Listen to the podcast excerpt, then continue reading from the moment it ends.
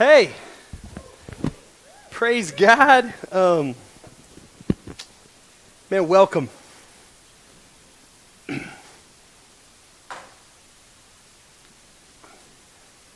try not to ruin the mood, Mitchell. On your way out, please. Uh, hey, we're glad you guys are here. We are really, really glad you're here. Um,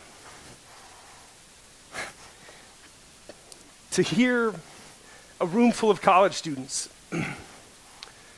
who just had a really hard five months worship that God is still good and that He never stopped working. Man, our hope and our prayer is that you guys believe that.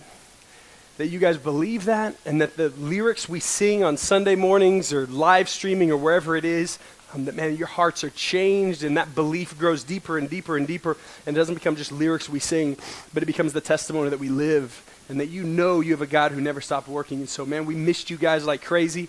Uh, sorry, I'm emotional. It's all allergies. I'm actually pretty emotionally hardcore. I just is allergies right now. Don't tell anyone. Don't tell anyone I got choked up. Um, I got a reputation around here. Hey, uh, welcome welcome. Praise God that you're here. We love that you're here. My name's Ben. Uh, I'm the, uh, for some crazy reason, I get to kind of oversee this ministry and our young adult ministry uh, here at Christ Chapel. And we're glad you're here. Uh, we are excited about what uh, is going to happen not only today, but just this year in this ministry. Uh, this is a ministry that uh, I've gotten to inherit from, from incredible people who have come before me. Uh, this college ministry started probably 20 years ago by some faithful families who just opened up their homes to college students. A family called the Hotchkisses and the Wilsons and a handful of other families just opened up their homes to college students. And it turned into a college class at the church. And then it turned into this big college worship service. And then for nine years, we worshiped at a bar next door. Uh, and now here we're in this coffee shop. And it's just been really neat to see how God has never stopped working. Um, and so we hope and pray uh, that your life gets changed by the gospel. Not, not that you walk away from college thinking, yay, Christ Chapel, but you walk away thinking, I love this God who has called me. That's our hope. That's our, that's our prayer for you. I'm going to have a hard time not crying a lot today, so somebody say something funny. Go. Okay, that's, that's good. All right. Thank you, Rain. Okay, we are going to be in Romans. This whole year, we are going to spend uh, the entire year in the book of Romans. Romans is deep and it is challenging and it is dense and it is awesome and it is hard and we are just going to dive through it. We believe God's word. If you're new to us, we stand on this. This church, this ministry, we're going to stand on this word of God. This is our truth and this is what shapes us. And so we're going to study what I think is one of the, the theologically richest books in the New Testament, written by the Apostle Paul. And so that's where we'll be. And let me preview where we're going to be today. Is just in the first seven chapters. Um, excuse me, in the first seven verses. Uh, yeah. so, hope you guys don't have any afternoon plans because uh, we're going to be here a while. So, the first seven verses, and we're going to see, let me preview a little bit. We're going to see a couple of questions answered. We're going to see in the very first verse who our author is, Paul. We're going to hear who he is, who Jesus and this gospel is in the next few verses. And then we're going to really camp out on these questions that are defined in this passage who we are and what we are to do who we are and what we're to do. And so that's where we're going. So turn there to Romans 1 if you've got it or uh, on your iPhone. Uh, while you're flipping there, too, um, I want to tell you a little bit about my boys. So I got two boys, Charlie and Miles. Uh, Miles just turned four, and Charlie's going to be seven in September. Incredible kids. You'll see them running around here. Uh, they're, they're neat kids. Uh, I, I, I prefer them. I like them a lot. Um, they, their names mean, mean something to us. We named Charlie Charlie, which means a free man. And, and that's our prayer for Charlie. And our prayer every night is that Charlie would grow into a man who is, who is free, who is set free from, from sin, and who, who lives the abundant life that Josh was talking about in the welcome, that he, that he does that, that he lives a life of freedom. And Miles uh, means servant soldier. And our prayer for little Miles is that he would serve people and that he would fight for people uh, who, who need fighting for. And so those are our prayers for our two boys. And, and our hope is that who they are, uh, the Lord continues to shape and that we get to faithfully walk as their parents, Danielle and I, and, and shape them to be who God has wired them to be, not just because we gave them cool names, but also just because we want them to grow into the men that God called them to be, and also what they want to do uh, and, and how they live their life. If you ask um, Charlie what he wants to do, uh, he used to, for the longest time, he just said he wanted to be a home daddy which basically means he would be daddy at the house with my wife um, while I'm at work, and he would basically just be a bum and stay at our house, right? And so my son's watching right now, and he knows, man, he's got to actually get a job soon. He's seven now. I'll give him a few more years. He's got to get a house and get a job. But he wanted to be a home daddy, and, and Miles wants to be a lobster. And so we're working some things out there, just how all that's going to work. Um, who they are and what they are called to do, that's what we're going to see in this passage. Read with me, and we'll have it up here on the screen for you too. Romans chapter 1, verses 1 through 4. this is what Paul says Paul, a servant of Christ Jesus, called to be an apostle, set apart for the gospel of God, which he promised beforehand through his prophets in the Holy Scriptures, concerning his Son who is descended from David according to the flesh, and was declared to be the Son of God in power according to the Spirit of holiness by his resurrection from the dead, Jesus Christ our Lord. Stop right there. There is so much in Romans. That was four verses, and it is this book is so rich. We're going to have a couple of different speeds. There are going to be some weeks that you show up, and we're going to just spend an entire sermon on just seven verses. And then you're going to show up to a week like next week, and we're going to cover 29 verses, and we're going to nerd it out, and we're going to map a chapter for you. And it's going to be nerdy, but it's going to make you love God more. Well, we hope it's going to make you love God more. And so uh, this is this part right here. We're going to slow down on because it's so rich. Um, but what's happening here is it's answering right off the bat in verse one who Paul is.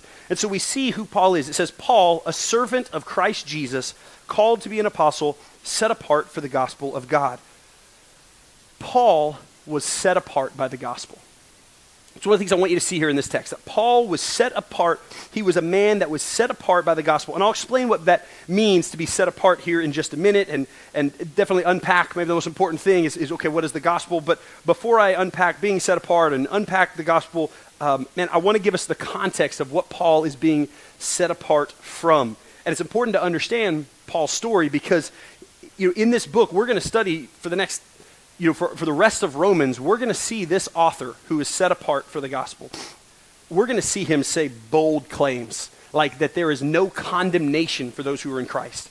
Um, we're going to see him make bold claims that um, as sin increases, that grace will abound even more than any sin in your life, right? Radically bold claims. Uh, he's going to give us commands to no longer be conformed to the world. Uh, and so understanding where he's coming from is going to be important. It's going to be helpful to know his history. And so, real quick, real quick, I just want to give you a snapshot of who this author is. In Acts 8, Paul was named Saul. And we see the history of Paul in, in Acts 8. And when his name was Saul, he was a bad guy, like a really bad guy. His whole role when, it, when we talk about what we do, what he did was he persecuted Christians.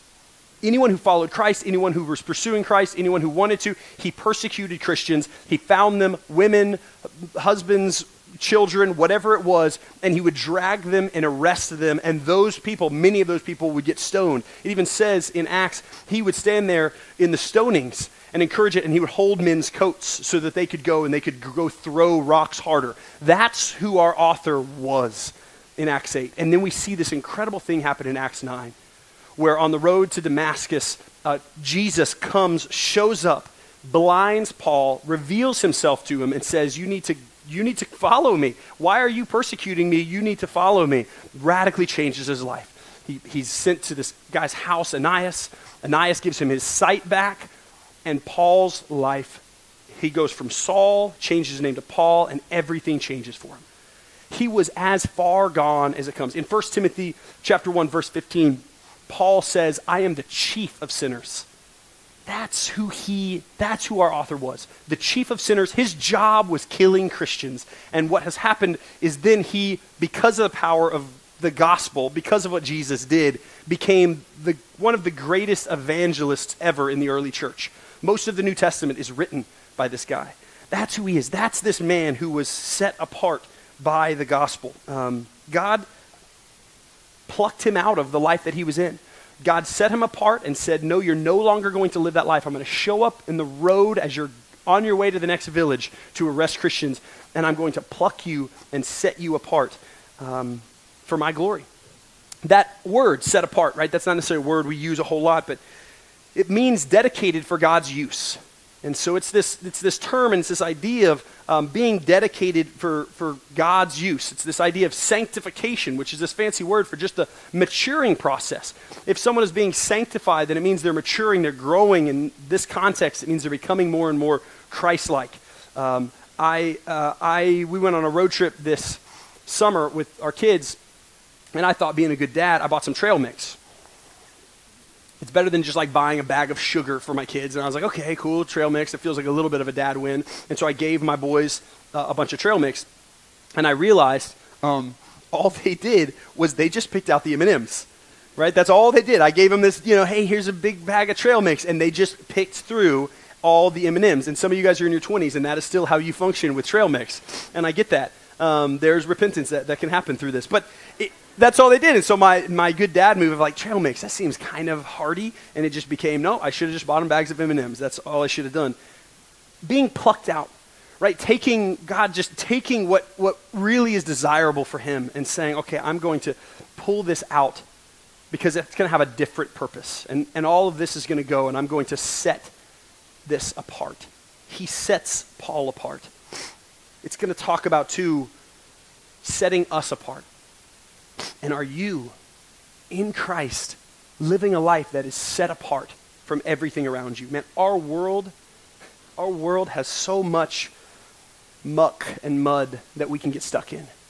College, there are traps everywhere. And I'm not going to get up here week after week and beat up on college because college is going to be one of the greatest, most fun, most maturing, sweetest seasons of your life. And so I'm not going to get up here and say, man, college is bad. There's a lot of bad things. College is sweet. I mean, there's great things that are going to happen. And some of the most generous and benevolent people I know with their time are gifted college students who showed up in this building at 6.30 this morning to help set up. And we're here till 2 a.m. Friday night figuring out how to put up chairs. And I mean, college is an amazing thing, but there are going to be traps everywhere. There's going to be mud to get stuck in everywhere. And so, as we study who Paul is, even just in this first verse, and we see this idea of Paul being set apart, I want you to just pray about it this week. I want you to go before the Lord and say, Lord, am I set apart? He has set you apart. He has called you and given you this new purpose that we'll talk about, but I want you to go before the Lord and say, Am I living a life that's set apart? Does my life look like everyone else around me, or am I living this life set apart? And so, man, take that before the Lord. And let me clarify, too. I'm not asking, do you believe in Jesus? Right? I'm not asking, did you pray to receive Christ at Vacation Bible School or summer camp one day? I'm asking, are you living a life that's set apart? That's what God has called you to. He's called you to not just believe, but put your faith in Him in a way that sets you apart. And so, uh, man, that's just my first challenge for you guys. Even this, this now second week of school, spend some time with the Lord when you're walking to class and just say, Lord, am I living? Would you just show me, graciously and gently show me, what are areas of my life that you desire me to be set apart from? Because of what you say about me, because of what we're about to hear about who you are and what you do. Um, I just want that to be a prayer that, that you're talking to the Lord about.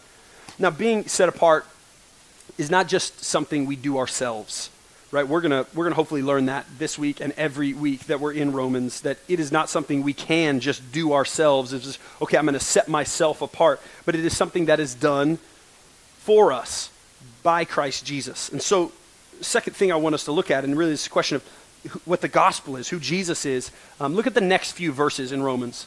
We read them. It's, I'm, I'm going to read 2, 3, and 4. I'm going to go back over verses 2, 3, and 4. We see Paul. He's this man set apart by the gospel. Now look what it says. Just ended with this idea of the gospel. And then it says, which he promised beforehand through his prophets in the holy scriptures concerning his son, who was descended from David according to the flesh and was declared to be the Son of God in power according to the Spirit of holiness by his resurrection from the dead, Jesus Christ our Lord. Man, that is a sentence right there. Paul, that is such a rich sentence. What he's saying is this man, Paul, who is set apart by the gospel, oh, the gospel, which, by the way, so this answers what it is. It was this thing that was promised beforehand all throughout Scripture uh, that, that there would be someone, and it even says descendant from David, because that's what the Old Testament prophesied. Jesus was always the plan. Jesus was always the plan through history. And we see it in the Old Testament from creation all throughout, from, from Genesis all the way through the Old Testament. We see prophecies of we need a Savior.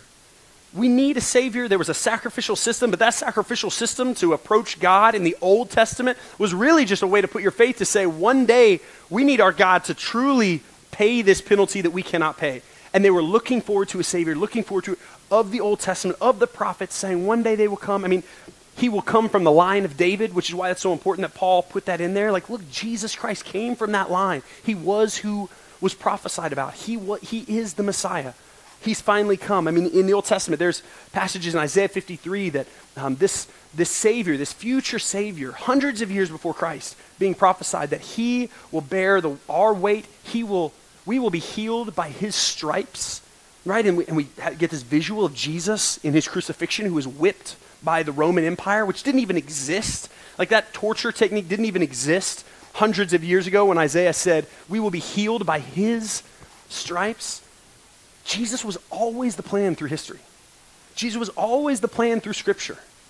And, and for that reason, what it does is it, it says, man, there is one path. There is one path to this God and Creator and this one who defines worth and value and purpose, and that is Jesus. It's always been His plan.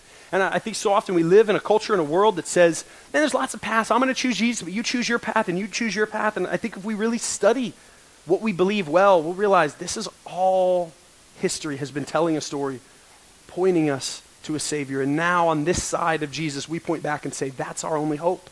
That's where we find our hope. That's where we find our identity. That's where we learn who we are and what we're called to do. Christianity is just one of the flavors of your life, if it's just a category in your life, it's an affiliation that, yeah, okay, I'm a Christian, that's kind of one of the things that I would affiliate myself. Um, I'm not saying you're wrong. I'm saying that there is more that you are designed for, and you're missing out on what it means to truly follow Christ, not as a category, an affiliation, or a flavor in your college experience, but that He is the one path, which means our whole foundation is built on Him. I want to slow down in this last section. One more section with a couple of questions. One more really verse that I'm going to camp out on here. And again, I just I hope you all see how rich this book is. Um, and we're not going to be able to cover everything. Um, but look at Romans 5. And we'll throw it up on the screen if that's easier for you. Through whom? Okay, let me, let me figure out where the through came from. Paul, set apart by what? by the gospel, this thing that's always been the plan, the gospel of Jesus Christ, which, if I was going to, if I was going to summarize the gospel down to the clearest, most, most concise way to say, okay, what is the gospel? It's this thing that set Paul apart, but what is it? Let me, before I get into verse 5, let me make sure we're here. 1 Corinthians chapter 15. Paul defines the gospel. Here's what he says. He says, The gospel is the death, burial, and resurrection of Jesus Christ the gospel is the death, burial, and resurrection of Jesus Christ. Because everything I said, all of the Old Testament that I was talking about, pointing to we need a Savior. There will be one who will come.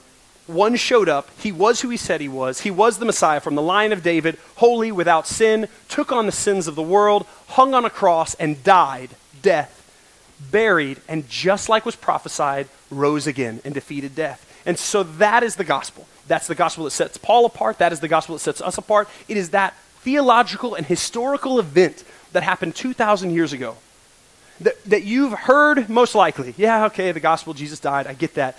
That theological and historical event changes everything about now and me and how I live and how you live and what college looks like if it shapes who you are and what you're called to do, if it sets you apart. And so that's what we're going to see in verse 5. We've set it up. We've seen Paul, we've seen the gospel, now look at the power of it. Look at what it does. Through whom we have received grace and apostleship to bring about the obedience of faith for the sake of his name among all the nations. Stop. Verse 5. This gospel, this Jesus, this Savior that we've been waiting for, is whom we have received grace and apostleship to bring about the obedience of our faith for his glory. This is about him, not about us looking good. It's about him the gospel shapes us. The gospel should shape us, and it should answer these two questions here who we are and what we do. Who we are and what we do is shaped by this truth of what Christ did. Uh, let me just start with who we are and, and, and, slow down and just make this really, I think, personal and practical for you guys. Uh, who we are, notice this, and I'm going to nerd out for a second, but this is really fascinating. There is a pronoun change in verse 5. Right? The first four verses, we're talking about Paul, right? And he and he and he. And then for the first time in Romans, and Paul does this a couple of times. We're going to see it next week in a really big, important scale in, in how he uses pronouns in 29 verses. It's going to be, it's going to be ridiculous. But here in verse 5, the pronoun changes, and all of a sudden it goes from Paul, Christ, Jesus, he, to we, whom we have received grace. And that is strategic, and that is rich, and that is real, and there's a reason God's word says that. Because what it shows us is that we have received grace. So the, the answer to the question of who we are, who we are because of the gospel, is right here in verse 5. Who we are is we are broken people who have received grace. That's who we are. You, because of the gospel, are a broken person. The, the brokenness was inherent within you. I, I don't know if anyone told you that, but you were broken. Um, you were already broken. We came into this thing broken. And the gospel is this beautiful picture of grace. Um, inherent within the idea of grace is the idea that we're broken, right? That, that, I mean, that's intuitive, right? That if we're receiving grace, it's because we need it, right? I don't, uh, you don't play Michael Jordan in his prime and say, hey, man, I'm going to show you some grace in this game, right? Because if you play Michael Jordan, you're going to get smoked, right? Like, you don't need to show him grace because you're going to lose really bad and get embarrassed, right? And so, inherent in the idea of receiving grace is that you needed it. It's that you needed it. Can I, can I just lovingly tell you, honestly, something true, and I think something freeing? You, as, as young adults, me, as a pastor, we will make mistakes. We make mistakes. We have made mistakes. We will make mistakes. We will make mistakes. And you will suffer consequences for those mistakes. Um, you are, there is brokenness in us. There are not only mistakes we make, but there is emptiness in us. There is uh, longing that we can't fill ourselves, that we chase after. Um, feel like so often we run this race and we, we want to make sure everybody knows that we're okay. We want to make sure that everyone knows, no, no, no, we're good. We're okay. We don't, we don't make those mistakes, and I don't struggle, and I'm not insecure, and I don't feel lonely. No, no, look how many friends I have. And no, no, I'm, I'm confident. And we, we so badly don't want people to see how potentially insecure or how lonely or how hurting we are. And we don't want to come to grips with that. And so we'll stay busy or we'll stay active or we'll stay moving so we don't have to think about what hurts. We're broken. And that is freeing because we don't have to try to pretend we're not. And that would be really discouraging if we were just acknowledging that we're broken and let's all just mope around, except for the fact that we're broken and we have a God who heals. Not because we didn't mess up, but because He's gracious. And so there's so much freedom in us acknowledging of us every week when we welcome people. We say, man, we're a room of broken people. And we celebrate that not because we remain broken, but because we have a God who says, yes, I know you are, and I love you the same. And I will, and I will give you life, and I will restore what is broken, and I will bring to life what is dead in you. And so there's freedom in being able to say, I am broken, and yet I have received grace. I needed grace, and I have a God who gives it unceasingly, abundantly in my life. Man, there's freedom in us understanding that. Paul's life was an example of that, right? He went from the chief of sinners, the worst guy ever, to being adopted as a co heir with Christ. And he says that is us too. If it happens with this guy whose job was killing Christians to then becoming who he was shaped to be by the gospel, then that is true for us. For you, it shapes you. Women in this room, sisters, what does that mean for you? It means that it means that you find your worth not in what someone else says, your value not in what someone else says, not in what you look like in a mirror, not in not in what the opposite sex how they would validate you. You find your satisfaction and your identity not in those things, not in things that you have done and mistakes you've made, not in things that have been done to you. The gospel says, hey, I'm going to reshape you. broken people who've received grace. That's who we are. And we get to brag about it. And I didn't earn it, but I got it. And so I don't have to hide my brokenness. I could say, yeah, look at the God who healed me. Look at the God who is healing me and slowly working this out of me. And I don't have to chase all these other things to medicate and to cope because I can run to him and say, God, you, you say you shape me. Would I believe it? That theologically sounds great, but would it become practical for us in our lives? Would the next time you look in the mirror or next time as a girl, a boy says something either good or bad, that you'd be able to run that through the lens of, yeah, but I'm shaped by this. I'm his. Men, men, you're shaped by the gospel, not what other men think about you, not of who wants to date you and who doesn't want to date you, not with how successful you're going to be, not with how much you can accomplish, not with what you look like. Honestly, not even what your earthly father says. I know some of you guys got awesome dads. I know some of you guys got awesome dads, but they're tough. You know, really tough. And at, at times, some of the stuff they speak into your life feels like, man, I got to earn this. I get that, and I want you to respect them, and I want that relationship to be healthy, and I'm not dogging on anybody's parents. But the author says, hey, you're broken men, but you've received grace. So all of your mistakes, this is going to be a place. This book is going to be a place. This room is going to be a place. This ministry is going to be a place. Any place that preaches the gospel. There's a lot of great churches that preach the gospel. They're going to be a place where you can go to and say, okay, man, I'm hurting. I need to receive this grace. I need to walk in this grace. It shapes you. How will you let that shape the rest of your college career? Right? Whether you're a freshman, whether you're on your third victory lap, I don't care. Whether you're college age, but you're doing a gap year, or you're just saying, man, I'm going to pursue the Lord, and whatever that looks like as a college age person, what, how will that shape you? A couple of examples. One of them, if you identify that there's a lot of shame in your life, if you identify that you're carrying around a lot of shame, that you feel like you're not good enough and not worthy enough, and it just weighs on you, one of the ways it's going to shape you is if you believe this, it's going to say that shame doesn't have a place on you anymore. And I want you to go take that shame to somebody who knows the gospel.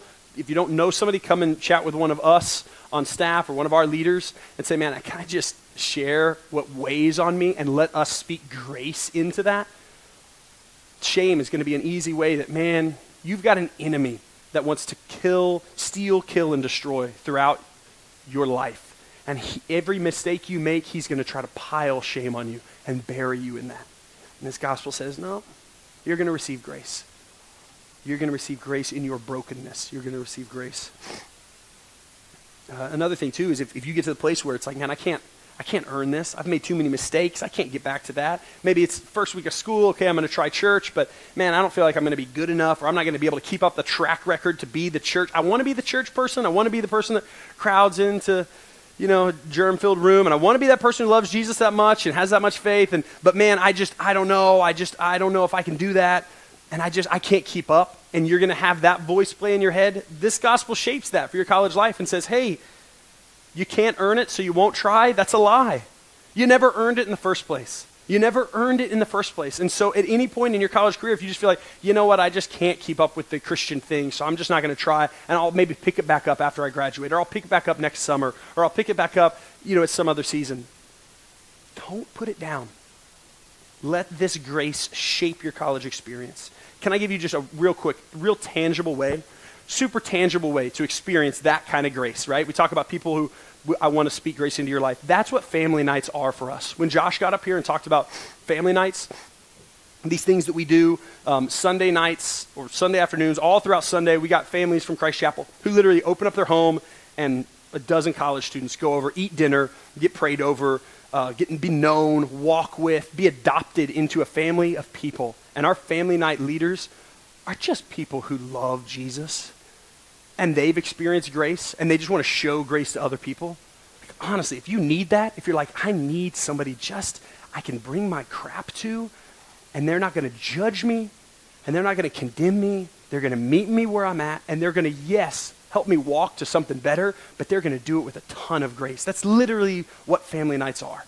Man, sign up for one of those. They start in three weeks, and so tell us you're interested now so we can reach out and figure out what works best. We, we want you to know those kind of relationships. We want you to grow. We believe that will shape you. Last question here is this it's what we do. Who we are is broken people shaped by grace, right? Broken people who have received grace. What we do, though, verse 5 again, I'll read it real quick. Through whom we've received grace and apostleship. So we have received these two things grace, which defines who we are, and apostleship, which defines what we do buried right there in plain sight apostleship. Apostleship was uh, this idea uh, in the New Testament of those who had walked with Jesus, right? The apostles were like Jesus' 12 guys, right? Paul became an apostle. He, he saw Jesus on the road to Damascus. And now here we see in the text that we have now been given that. We have now received this revelation from Christ. We've now received that we have seen, if we have seen the grace of God and experienced the grace of God and put our faith in Jesus, if we are in Christ, then it says we've not only received grace, we've now received a mission. Being an apostle, someone who has seen Jesus and is sharing him with others. What we do is shaped by this verse. What we do is we take the gospel of grace to others. That's what we do.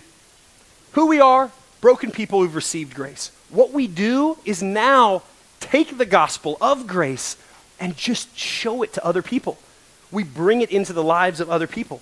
Um, that's what we're called to do, that's what we're defined to do. Um, if you've received grace, then, and we'll see later even in this book, then you've been adopted. You're His. That grace marks you. Having experienced that, then you get to go and share it with other people.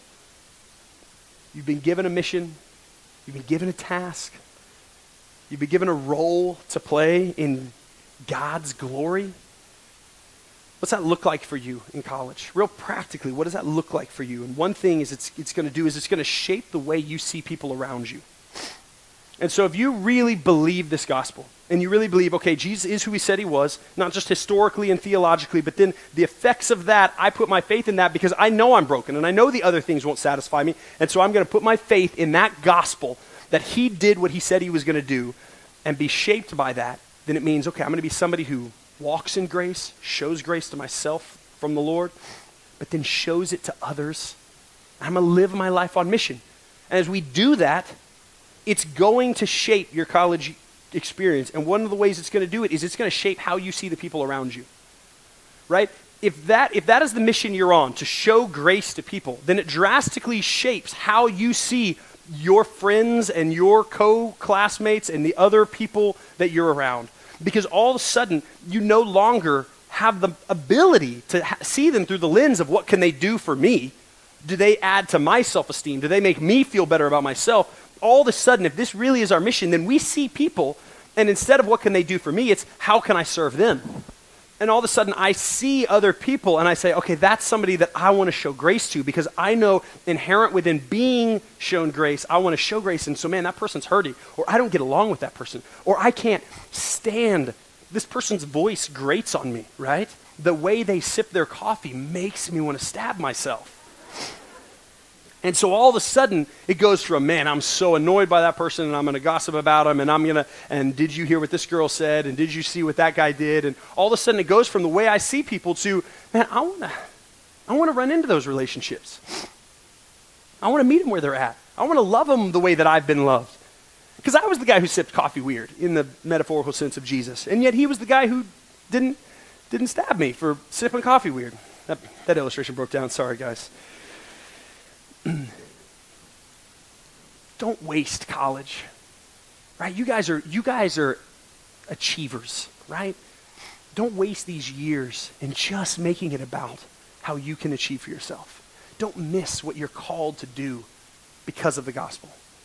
Don't miss that. Utilize whatever season you have to say, All right, Lord, how can I make much of you? How can I show your grace to other people? Honestly, real practical example, we talked about family nights. Real practical way to do this is, man, go and meet the, the guys and the girls who work with the pack. Right? The pack's whole goal is it's a ministry just designed to take college students who have a heart for reaching other college students. There's all kinds of things your heart's going to be wired for. You're going to have a heart for high school students. We got great ministry we love to partner we with, or, or Young Life, or um, middle school kids, or whatever it is. But you're college students, so you're literally living in the mission field of college students. And so the pack is just an organization that says, man, we want to walk with you. We want to teach you how to throw parties. We want to teach you how to throw parties where people are like, that's different. Uh, that, that seems really gracious. That seems really generous. We want to teach you how to invite people into your life. We want to buy you a bunch of steaks so that you can cook on a grill and invite people over who would never walk into these doors and hear the gospel, but they'll walk over and eat a steak with you. We want to train you to do that. That's what the pack is. And I hope you don't hear that as like me using that as an application point to promote a ministry we believe in. I hope you hear us say, no, no, we believe in that application point. We believe so much in that application point that we started a ministry just to do that. Because you living on mission to those who are far off, to those who will never come to us, is what you are called to do. And you can either be obedient with that mission in these years, or you can be disobedient with that. We want to walk alongside you and train you how to do that and hold your hand and how to do that and encourage you in how to do that. Um, who you are, what you do, defined, shaped by the gospel. This is who we are. As a, as a ministry, we are a, a people who find our calling and our direction from this book. This is our authority. We dive deep into it week after week. This is what we're going to do. We're going to dive deep into this and we're going to see how the gospel shapes us. We're going to preach grace and we're going to preach mission. And we're going to be on mission to reach those who would never come in these doors. We're going to continue to live stream no matter what the circumstances are. Um, and we're going to continue to do that. That's who we are. And so know there is grace calling you to something better. Know that there is grace that is calling you to something better and know that you've been given a mission. Don't miss it. Don't miss it. You're designed for it. The other things you will strive and try to fill your time up will not satisfy you like that. Let me close with this verse. The, the last two verses, uh, in verses 6 and 7, that I read at the very beginning there, says this All of this gospel, all of who, what, what has shaped us, then says in verse 6 including you who are called to belong to Jesus Christ. To all those in Rome who are loved by God and called to be saints, grace to you and peace from God our Father and the Lord Jesus Christ. Did you hear it? You who are called to belong to Jesus Christ. You are called to belong to Jesus Christ. Believe it if you have an ounce of faith that he really loves you the way we just saw he loves you, sent his son to die for you, offers you grace, says that you are forgiven, says that you are worthy because of who he is and valuable because of he is, that little bit of faith, would it grow and grow and grow and you would know that I belong to Jesus Christ. For those who say, I don't feel like I know where I belong, this sets it for you you belong to Christ. Let me pray for you. Father, we are excited to see how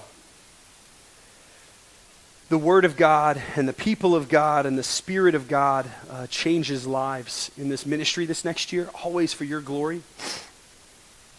Um, Father, would you, uh, would you just continue to be glorified? Uh, would you continue to allow us to, to dig deep and drink deep of just the, the well that is not only your word, but of your grace?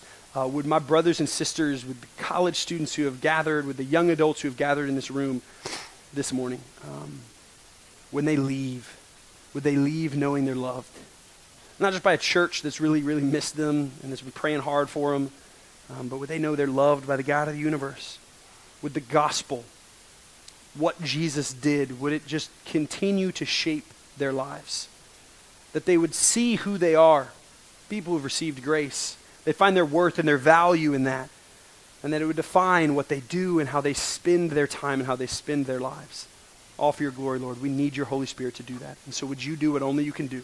In the name of Jesus. Amen.